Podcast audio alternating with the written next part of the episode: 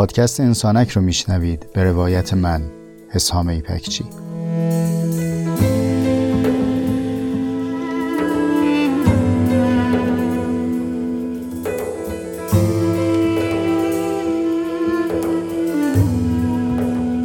پادکست انسانک مجموعی از جستارهای صوتی است که توی اون تجربیات زیسته و روزمرگی هامون رو با عمقی کمی بیش از معمول روایت می‌کنم.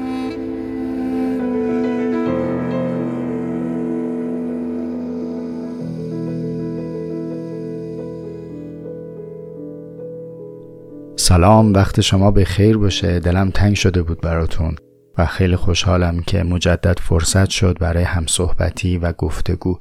از زمانی که پادکست انسانک آغاز به کار کرده تا الان این بیشترین وقفه است که افتاده بین انتشار اپیزودها و البته وقفه ای بدون اجازه ای نبود. من تو پاگرد کسب اجازه کردم و گفتم خدمتتون از این به بعد برای اینکه هم به مطالعه بیشتر برسم همین که بتونم کارها و مشغله های روزمرم ساماندهی بکنم.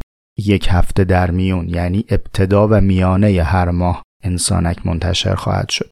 ولی خب این از دلتنگی کم نمی کرد و خوشحالم از اینکه توی این اپیزود می‌تونم دم گوش شما دوباره صحبت بکنم و یه چیزایی بگم که یواشکی بین خودمون این همه آدم بمونه. اپیزود 14 هم در خصوص ملال زوجیت می‌خوایم با هم صحبت بکنیم. اپیزودی هست که در ادامه اپیزود دوازده هم داره مطرح میشه. عددگذاری اپیزودها هم بگم خدمتون دیگه. پاگرد جز اپیزودها محسوب نمیشه به خاطر اینکه زنجیره محتواییش در ادامه اپیزودهای قبل و بعد نیست. یه گپ خودمونی پاگرده. پس الان اپیزود 14 هم در ادامه اپیزود 12 هست. ترجیحاً اگر که اپیزود 12 هم رو نشنیدید بشنوید و بعد بیاین سراغ اپیزود 14 اما اگر که دوست ندارید برید 12 هم بشنوید و خیلی فرصتتون محدوده خلاصه و چکیده اینطور بگم که تو اپیزود دوازدهم ما به تفاوت ملال و درد اشاره کردیم. زمینه حرف هامون هم نگاه آرتور شوپنهاور بود به موضوع. گفتیم شوپنهاور میگه که فقدان برای ما دردآوره. ما وقتی چیزی رو نداریم و بهش نیاز داریم دچار درد میشیم. این درد برای ما میشه محرک که حرکت کنیم و بریم اون چیزی که بهش نیاز داریم رو کسب کنیم. از اینجا به بعد مرحله ملال آغاز میشه. در ملال ما آنچه که داریم رو در دستانمون گرفتیم ولی به قدری متوقف موندن یک جانشینی و ایستادن برای ما نارضایتی باقی می‌گذاره که با اینکه آرزومون رو بغل کردیم. یعنی اون چیزی که دیروز دوستش داشتیم رو الان داریم. ولی همین که مجبوریم با این آرزو یک جا و راکت بمونیم برای ما اسباب ملال میشه. پس درد حاصل نداشتن هاست ملال حاصل یک جا نشستن با داشته هاست. اگر بخوایم تقسیم بندی بزرگتری بگیم می‌تونیم بگیم ما در رضایتمندی یا در نارضایتی هستیم. حالا اقسام نارضایتی یکیش درده اقسام نارضایتی یکیش ملاله اقسام نارضایتی یکیش خستگیه. وقتی این تفکیک ملال و درد رو گفتیم رسیدیم به یک سوال که با ملال زوجیت چه کنیم؟ یعنی وقتی که یک زوجی یک خانم و آقایی آرزوی با هم بودن دارن درد فراق دارن مسیری رو با تقلا و تلاش طی می‌کنن تا اینکه به همدیگه برسن. اینجا درد فراق مرتفع شده خب؟ اما وقتی به هم رسیدن در کنار هم بودن و با اون تعریفی که ما گفتیم این یک جا نشستن با آرزوها و با معشوق حاصل شد. حالا تبدیل میشه به ملال. با این ملال باید چه کنیم؟ چه علاجی داره این ملال؟ این سوالیه که می‌خوایم توی این اپیزود بهش برسیم. قبل از اینکه راجع به این مبحث صحبت بکنیم یه تذکری من بدم. ببین عزیز دستم به دامن گلارت اندل اقتضا دستم به پیژامه راه راهت. هر گرفتاری در زندگی زناشویی اسمش ملال نیستا هر مشکلی پیش اومد نگی ها ملالمه بیا ملالمو ببین این ملالمه. نه. ما بسیاری ممکنه درد داشته باشیم و درد چیزی است که شما منشأش رو می‌بینید. کلا پیوند کار سختیه. باغبونم باشید دوتا درخت رو بخوایم به هم پیوند بزنید این مهارت می‌خواد. توی پزشکی از پیچیده ترین و سخت ترین گونه های درمان پیوند عضو دیگه. شاید آخرین مرحله درمانه و بسیار کار دشواریه تخصص می‌خواد مهارت می‌خواد صبر می‌خواد. بنابراین انتظار نداریم پیوند دوتا آدم یه چیز خیلی دم دستی باشه که لیلی لیلی لیلی شد. نه این بارها و بارها می‌تونه دچار آسیب بشه دچار معزل بشه نیاز به مشورت مهارت تخصص درمان داشته باشه. اگر دو نفر در کنار هم دچار عدم انتباق انتظارات هستن این اسمش ملال نیست. این یه دردیه باید بریم راجوش فکر کنیم. اگر شما در معرض خشونت هستید یا عدم امنیت هستید یا مواجه با عدم رعایت بهداشت رفتاری یا بهداشت ظاهری هستید اینها رو بهش میگن درد. اینها رو میریم حل می‌کنیم.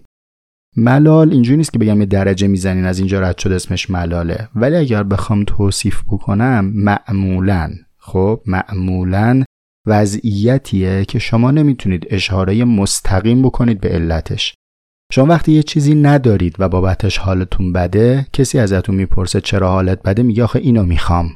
این درده تو ملال چون هنوز نرسیدی به مرحله درد و نمی‌تونی مستقیم اشاره بکنی به چیزی همش یک وضعیت رو میگی میگی نمی‌دونم دیگه حالم خوب نیست بعد جالب اینجاست اینو بگم قشنگ تو زندگی های شخصی بلخص با مامان باباها اینا زیاد تجربه کردیم بلا فاصله اونا شروع می‌کنن داشته های شما رو براتون مرور کردن خب چرا با این بازی نمی کنی؟ چرا اینو ور نمیداری؟ چرا اون کتابتو نمی‌خونی؟ چرا با فلان دوستت نمیری بیرون؟ چرا به این یکی زنگ نمی‌زنی؟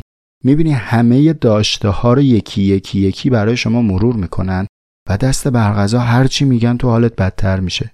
چون ملال دقیقا موقعیتیه که تو گیری ندادی به اینکه چیزی رو نداری. اما با همینایی که داری چون متوقف شدی حالت خوب نیست. باز دوباره برگردیم به این خاطرات بچگی ها. مثلا میگه حوصلم سر رفته. بعد ازت می‌پرسن که خب بگو کجا بریم. بعد دیوونه میشی. چون اگر تو می‌دونستی کجا می‌خوای بری اسمش درد بود. دیگه می‌دونی چی می‌خوای دیگه. ملال موقعیتی که تو نمی‌دونی چی می‌خوای فقط می‌دونی اکنون رو نمی‌خوای.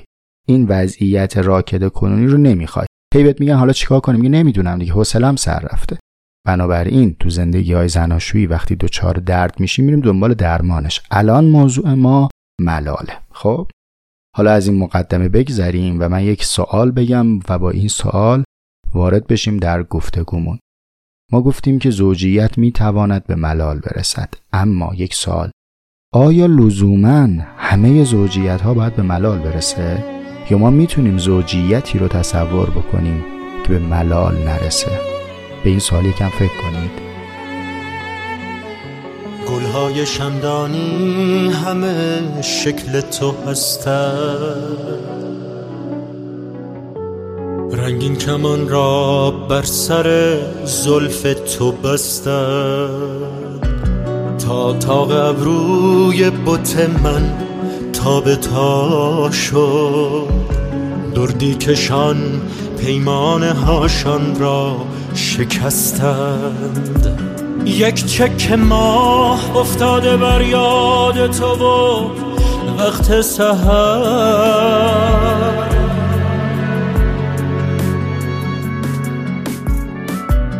این خانه لبریز تو شد شیرین بیان حلوای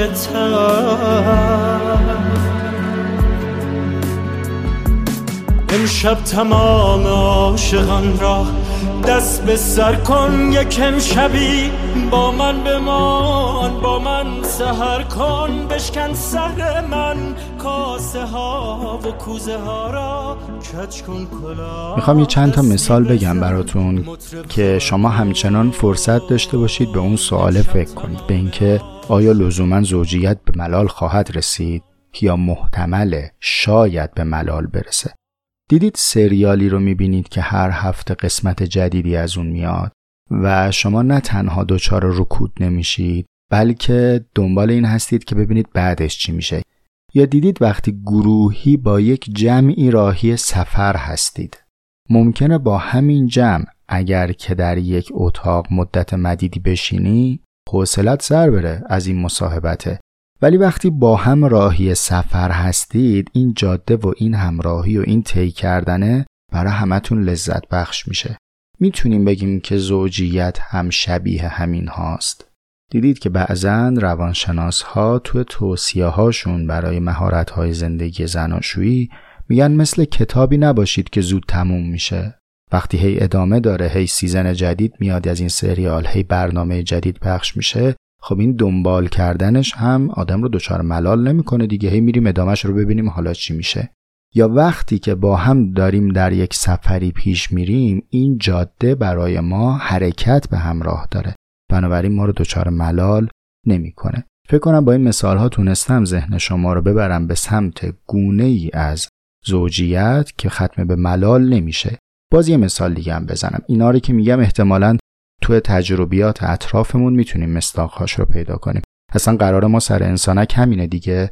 تجربیات زیسته رو با تعملی کمی بیش از معمول و یه دوز خفیفی دقت سعی کنیم همون تجربیات رو مرور کنیم. دیدید کسایی که وقتی وارد زندگی میشن میشینن سر سفره حاضر آماده زندگی. یعنی هندونه قاچ خوردم تو یخچال آماده است. هیچی نیاز نیست که برید کسب کنی. این یه مدل زندگی کردنه. یعنی شما نقطه صفر زندگی زناشویی یا زوجیتت برابر با نقطه صد خیلی از آدم های دیگه است. تجربه کردیم اطرافمون این مدل رو دیدیم. یه مدل دیگه هم هست که نقطه صفرت صفر واقعیه. و تو رنده میشی تا اینکه بتونی این صفر رو به یک و بعد از اون یک رو به دو و دو رو به سه همینجوری پیش بری به جلو. این دو سر طیف رو من مثال زدم. بینش هم خب اقسام مختلف دیگری وجود داره. من تجربه زیستن در مثال دوم رو دارم. یعنی مدل زندگی کردنی که از ابتدا باید می جنگیدیم برای به دست آوردن حد ها. در همون لحظات هم خیلی ماجرا شیرین نبود راستش. با درد همراه بود با سختی همراه بود. اما یه نکته وجود داشت. اونم اینه که فرصتی برای ملال نبود چون همش حرکت محض بود. همش جوشش بود. تلاش بود. وقتی خریدن یک سطل آشغال پروژه بود که بریم که سطل آشغال بخریم. یا مثلا خریدن یک گلدون برنامه ریزی نیاز داشت که چیکار کنیم گلدون بخریم. اینا ممکنه به نظر ساده بیاد ولی به هر حال در ذات خودش حرکت داره. چون درد داره دیگه درد نداشتن و حرکت برای کسب کردن. یا مثلا اگه تجربه کرده باشید تو زوجیت هایی که دانشجوییه خب هر دوتون دارید با هم درس می‌خونید. این درد داشت کار سختی بود. حالا مثلا در مورد ما که داستان داشتیم دیگه من کلا درس خوندنم درس خوندن کتابخونه ایه قرائت خونه های کتابخونه ها دیدید؟ دنج ساکت بشینی پشت میز از اونایی که صبحم زودتر بری که میز خودم بشینم. بعد ماژیکات رو رنگ و رنگ بچینی. کسی هم اگر شروع می‌کنه حرف زدن از این صداها در بیار. همینقدر لوس. خب این مدل درس خوندن من. از اونور ماهده کلا ولو جلو تلویزیون تلویزیونم روشن پخش و پلا این ور بخون اون ور بخون چه زیرابی هم دارم می‌زنم ازش. خب این دائم چلنج بود دیگه. یکی داره قور می‌زنه خاموش کن درس دارم امتحان دارم. و یکی میگه تلویزیون روشن نباشه خوابم می‌گیره. می‌خوام درس بخونم. اینا در اون لحظه اتفاق خوشایندی نیست. در اون لحظه جنس شبیه تنشه. ولی واقعیت اینه که حرکت ایجاد می‌کنه. ممکنه یک مشکلاتی هم داشته باشه و الان موضوع هم این نیست. نمیگم ایدئاله. ولی ملال ایجاد نخواهد کرد. بنابراین اگر برگردم به سوالی که آخر بخش قبل پرسیدم. آیا لزوما همه زوجیت ها به ملال می‌رسد؟ جواب اینه که خیر لزوما همه مسیر زوجیت همراه با ملال نیست. کما اینکه اون اولی که داری تقلا می‌کنی برای کسب کردن ملال نیست. و اتفاقا ملال به سراغ آدمهایی میاد که یا موضوع حرکت کردنی ندارن یا اینکه از چالش ها گذشتن و حالا رسیدن به نقطه یک جانشینی به توقف. پس این کلمه کلیدی رو به خاطر داشته باشیم. توقف خاک حاصل خیزی است برای رشد ملال. اما اگر بخوایم که تقسیم بندی بکنیم انواع وضعیت هایی که می‌تونه در زوجیت پیش بیاد به چهار وضعیت می‌رسیم. یه لطفی کنید چل درصد حواستون با من باشه من این چهار تا دسته رو به شما میگم. تازه فهمیدم سر این چشما جونم میدم. تو بخوای از من مرگم آسونه. جز تو چی دارم؟ من دیوونه. یک وقتی هست که هر دو نفر زوجین پویا هستند در حال حرکت هستند. این یه وضعیت. وضعیت دوم اینه که هر دو راکت هستن یعنی هر دوشون متوقف موندن. مثال زدم مثل اون زوجینی که روز اول نشستن سر زندگی حاضر آماده یا آدم هایی که در دوره بازنشستگی رسیدن یه دفعه به توقف. دیگه هیچ کدوم کاری ندارن انجام بدن. بعد یه دفعه ها خیلی با تعجب میگن آخه الان چه وقت طلاق گرفتن بود؟ خب اینا الان رسیدن به نقطه ملال دیگه. جفتشون به نقطه رکود رسیدن. یا با نارضایتی دارن زندگی می‌کنن یا اینکه از هم جدا میشن. خب پس فرض دوم اینه که هر دوتا راکت باشن. بریم فرض سوم. تو فرض سوم اینه که یکی پویاست و یکی راکت یعنی یکی در حال توسعه خودش دائم و یکی دیگه متوقف مونده. این یکی از تلخترین ترکیب هاست. باز مثال بزنم بریم سراغ تجربیات زیسته. حالا اینا رو من دارم به فهم خودم میگم دیگه. شاید فهمم غلط باشه و شما فهم دقیق تری داشته باشید که حتما تو کامنت ها و تو پیام هایی که می‌دید تذکر می‌دید. منم بعدا میام اصلاح می‌کنم. من حق دارم اشتباه کنم دیگه. تو این فرض سوم مثالش رو دورآور دیدید. یک بیوفایی یک جدایی یک به تعبیر خیانتی اتفاق افتاده. خب میریم سراغ زندگی ها می‌بینیم که حالا فرض کنید یک آقایی از زندگی زناشویش گریزی زده به بیرون. بریم سراغ همسر. میگیم خب از خودت بگو. میگه آقا خانم من یک عمر زندگیم رو گذاشتم برای این آدم. خودم چنین و چنین و چنین نشدم. برای اینکه او چنان و چنان و چنان بشود. بعد که او چنان شد گذاشت از کنار من رفت سراغ یک نفر دیگه. این حالتیه که یک نفر توسعه خود نداده راکده فداکاری هم کرده به فهم خودش و دیگری دائم مشغول توسعه خود بوده. بعد ما حسلش این شده که به یک وضعیتی رسیده که حالا ازش مینالیم تحت عنوان خیانت. ببینید تو اپیزودهای قبل راجبش صحبت کردیم. الان وقتش نیست. یادتونه رو بحث زوجیت گفتیم که ما برای توسعه خود نیاز به دیگری داریم و میریم اون دیگری رو به خودمون زمیمه می‌کنیم تا خود بزرگتری داشته باشیم. اینو یادتون هست؟ حالا اگر که شریک زندگی من کسی باشه که چنان در من حل شده است که دیگه دیگری محسوب نمیشه اون خودم و چنان در توسعه خودش متوقف مونده که چیز دیگری برای افزودن به من نداره. در چنین وضعیتی محتمل کاملا که این خود اکنون برای توسعه خودش بره سراغ کسی که حالا اون کسی دیگری محسوب میشه. این رو از این جهت نمیگم که تئوری بیوفایی بچینم یا فلسفه خیانت رو تدوین کنم. نه والا دارم میگم که بدونیم چقدر اهمیت داره که من همواره در حال توسعه من باشم. من همواره در حال توسعه خود باشم. هیچ چیزی جایگزین توسعه خود نیست. شما هر چم خدمت بکنید به فرزند برسید به همسر برسید این همسر می‌تونه به زن باشه به شوهر باشه فرق نمی‌کنه. اینها خوبه وظیفه است باید بکنیم. اما جایگزین توسعه خودمون نیست. پس وضعیت سوم این بود که یکی راکت مونده و دیگری متحرکه. اما اون کسی که راکت مونده در خدمت فرد متحرک یا فرد در حال توسعه قرار گرفته. فرض چهارم که جنگ جهانی دیگه. یکی متحرک و در حال توسعه است یکی راکده اما این فرد متوقف باقی مونده در خدمت فرد در حال توسعه نیست بلکه داره با او مقابله می‌کنه. اینکه من نشستم تو هم بشین دیگه. این جنگ دیگه رسما.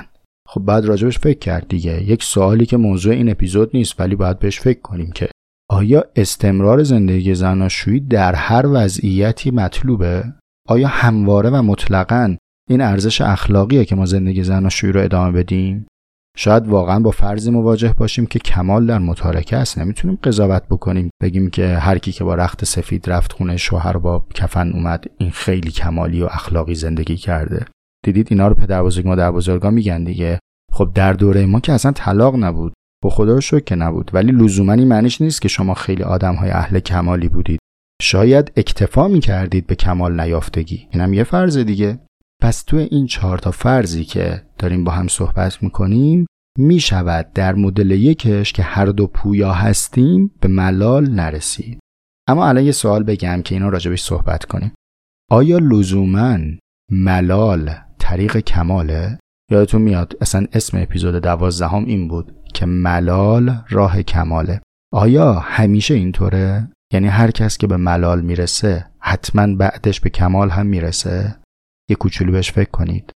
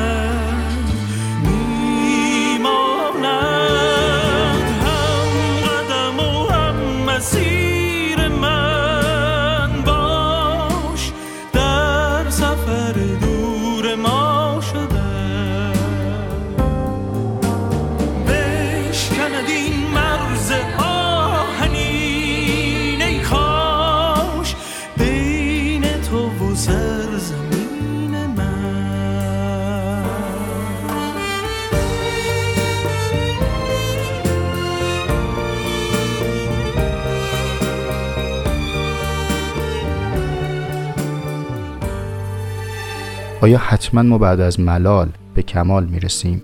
به نظر میاد جواب منفیه. ملال کارکردش چی بود؟ اینکه بگه اینجا وان است خب اینکه اینجا وان استا لزوما معناش این نیست که جای بعدی که وامیستی جای بهتریه. ما برای رسیدن به کمال دو علم نیاز داریم.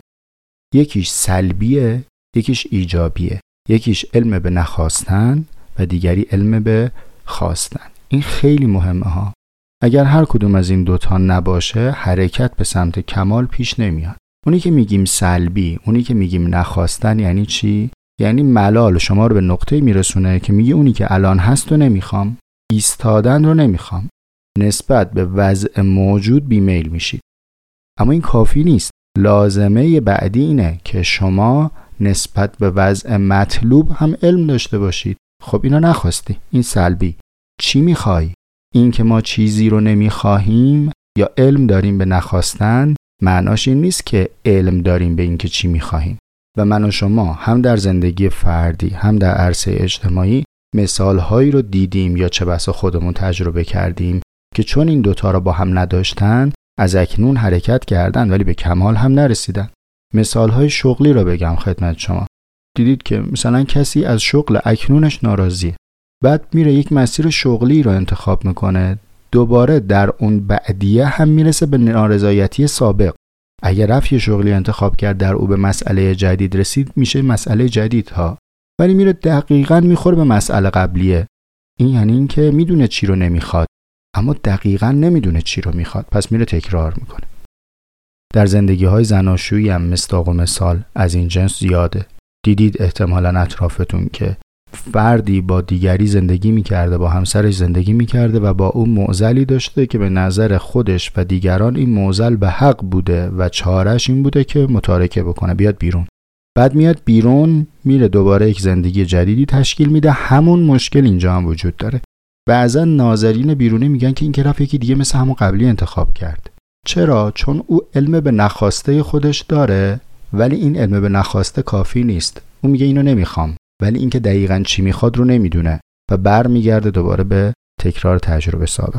در حوزه اجتماعی سیاسی همینه. یک وضعیتی وجود داره. باش مردم یک جامعه مخالفن.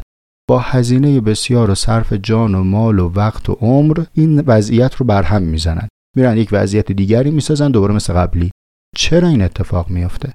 چون هر حرکتی از سمت ملال لزوما به کمال نمی‌رسد. ملال هم می‌تونه ما رو به سمت کمال ببره هم می‌تونه به سمت زوال ببره. هر دوتاش محتمله. چه کنیم که به سمت کمال بریم؟ اینم سوال دیگه. حالا ما که فهمیدیم که ملال لزوما طریق کمال نیست چیکار بکنیم که به سمت کمال حرکت کنیم؟ چاره آگاهی است. ملال دعوت به سفره دعوت به هجرت از اکنون. مثل هر سفر دیگری اگر بدون شناخت مقصد اگر بدون همراه داشتن توشه اگر بدون تسلط بر نقشه اگر با همسفر نااهل اگر بدون راهبر یا با راهبر نابلد مسیر طی بشه خب این سفر به مقصد نخواهد رسید که.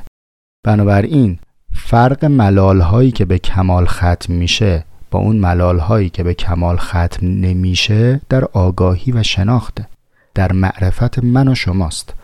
در واقع ملال هم مثل هر سرمایه دیگری اگر ناآگاهانه هزینه بشه به بتالت میگذره دیگه هدر میره.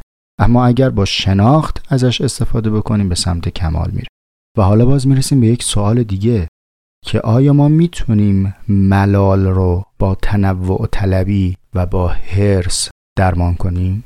یعنی ما یه موزلی داریم به نام ملال. الان گرفتار ملال شدیم. اگر بریم تنوع طلبی بکنیم این معضل رو تونستیم تسکین بدیم یا نه؟ آیا با دل صد دله می شود به آرامش دل رسید یا نه؟ این که میگه با من سنما دل یک دل کن قصهش همینه. آیا با دل صد پاره با سینه صد دله می شود به آرامش دل رسید؟ با من سنما دل دل دل دل دل دل یک دل دل یک دل کن.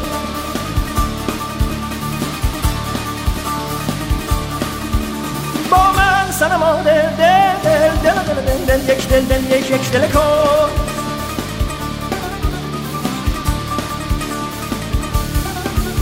یا سر ننهم یا سر ننهم وانگه گله کن با من سنما دل دل دل دل دل دل دل یک دل دل یک یک دل مسئله وفاداری و وفاداران زیستن موضوعیه که میطلبه شاید اپیزود مستقلی یا چند اپیزود در موردش بحث بشه و از اونجایی که موضوع صحبت امروز من هم نبوده خدمت شما براش آماده نیستم مطالعه ندارم یادداشت ندارم. ولی یک مثالی رو دلم نیومد نگم بهتون. حالا که در پایان قسمت قبل به این سوال ختم شده این مثال رو هم براتون تعریف کنم. فرض کنیم راننده ای فرمون ماشین رو در اختیار گرفته و من از شهر خودم مثال می‌زنم. مثلا تو شهر تهران که اتوبان همت یک اتوبان وسیع شرقی غربی است. خب؟ این اتوبان رو صد بار رفته و برگشته. دوباره از نو رفته اول اتوبان دوباره برگشته. وقتی که بعد از چند روز از او سوال بپرسن که چقدر حرکت کردی او به فهم خودش میگه هزاران کیلومتر پیمودم. درسته؟ دروغم نگفته. یعنی اون چیزی که او داره می‌بینه اینه که من روزها پشت فرمون نشستم تو سرما تو گرما هزاران کیلومتر هم پیمودم. اینم نشونش. اما وقتی شما کلانتر و از بالا نگاه بکنید به مسیر او آیا باز هم بهش میگید حرکت کرده؟ وقتی کسی مقصدش همون مبدعش بوده و فقط در نقطه استارت بال بال زده صد بار دور خودش چرخیده یک چشیده ای رو هزار بار چشیده یک راه رو هزار بار از نوته کرده. آیا می‌تونیم بهش بگیم در حرکته؟ به فهم خودش خیلی زحمت کشیده. ولی موافقید با من که بگیم که تو آدم راکدی هستی. و به همین خاطر هرچی هم میری میای آخرش. باز همون شد که. خب خاطر اینکه تو داری در یک مسیر میری و میای. تنوع طلبی حرکت نیست. علاج ملال با هرس مثل خاموش کردن آتش با بنزینه.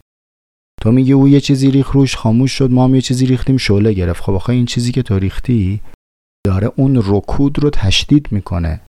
خب این برای چی باید تو رو تسلا بده؟ برای چی باید تو رو درمان کنه؟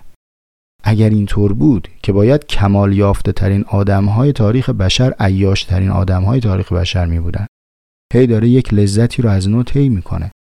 بنابراین تکرار کردن لزوما به معنای کمال نیست. شرط حرکت اینه که اون چیزی که انتخاب بعدی شما هست قدمی پیش از گذشته شما باشه. و الا تکرار یک رابطه عاطفی مثلا از نو. یعنی با آدمهای متعدد یک خیابون رو از سر تا ته رفتن. به این میگن هرس این قاعدتا ختم به کمال نخواهد شد. این رویکرد رو سوقات داشته باشید از انسانک. عمدتا کسانی که دارن راجع به وفاداران زیستن صحبت می‌کنن این رو جزء حقوق دیگران می‌دونن. یعنی میگن تو به خاطر دیگری وفاداران زندگی کن. این به خاطر دیگری وفاداران زیستن خیلی بار سنگینیه و همیشه در شما رنج و درد سرکوب رو خواهد داشت. اما اگر با این منطقی که من عرض می‌کنم نگاه بکنیم بگیم من وفادارانه زندگی می‌کنم چون وفاداری شرط کمال خودمه. من واسه خودم وفادارانه زندگی می‌کنم. از خود خواهیمه که وفادارانه زندگی می‌کنم اصلا. خب اون وقته که طعم وفاداری فرق می‌کنه. حالا معناش چیه؟ معناش اینه که از ما خطا سر نمی‌زنه. چرا سر می‌زنه؟ ما خیلی چیزا رو می‌دونیم و بلدیم از ما خطا سر می‌زنه. خبت می‌کنیم. اشتباه می‌کنیم. عیاشی می‌کنیم. به هوسمون گوش میدیم. باش؟ اتفاق میفته دیگه. آدمی. موضوع من اینه که اسمش رو عوض نکنیم. براش فضیلت نذاریم. اگر تصمیم گرفتیم که بریم به هوسی برسیم خب برو برس. حالا من یه مثال می‌زنم از جنس زاغه خودم چون کلا از دودیجات لذت نمی‌برم و باش مشکل دارم سیگار مثال می‌زنم. آقا خانم شما سیگار می‌کشی؟ به بگو سیگار مقوله موزریه. هم پولمون میره هم جونمون میره. ولی حال میده دیگه. ازش لذت می‌برم. براش فلسفه هم نمیبافم. دوستش دارم. می‌کشم. ولی می‌دونم که آسیبی داره. این به کمال نزدیکتره. تا اینکه تو شروع بکنی اصل مسئله رو کتمان کنی. بگن سیگار برای چه می‌کشی؟ میگن برای سوء چشمم خوبه. نفس من باز می‌کنه. برای رشد عضلانی هم فایده داره. خب این که اصلا رفتی یه جای دیگه. وفاداری هم قصهش همینه. بپذیریم وفاداران زیستن شرط کمال. حالا اگرم اشتباهی ازمون سر زد میریم درستش می‌کنیم. سعیمون رو می‌کنیم بهتر شیم. ولی وفاداران زیستن شرط کماله. خب حالا یه سوالی. آیا وفاداران زیستن همواره شرط کماله؟ می‌دونم خیلی بیوجدانیه که من شما رو با این سوال تنها بذارم و خدافزی کنم. ولی خب جوابش نمی‌دونم میطلبه حالا. فکر کنم دوباره باید با وجدانی راحت این سوال رو باقی بگذارم در ذهن شما. و مزاحمت ایجاد کنم برای آرامش شما و مرخص شم ولی برای اینکه خیلی هم بیوجدانی نباشه یه جمله‌ای که الان به ذهنم می‌رسه رو عرض بکنم. بله احتمالا وفاداران زیستن هموار ارزشمنده. به جز وفادار بودن به رکود به جز وفاداری به توقفگاه ها و به جز وفاداری به نشستن و در جا ماندن. اصلا کمال به رفتنه. انسانی زیستن به رفتنه.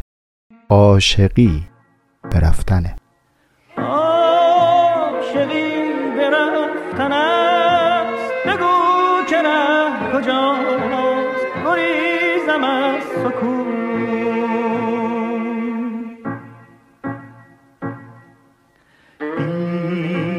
تو خانه آخرین چگونه بگذرد؟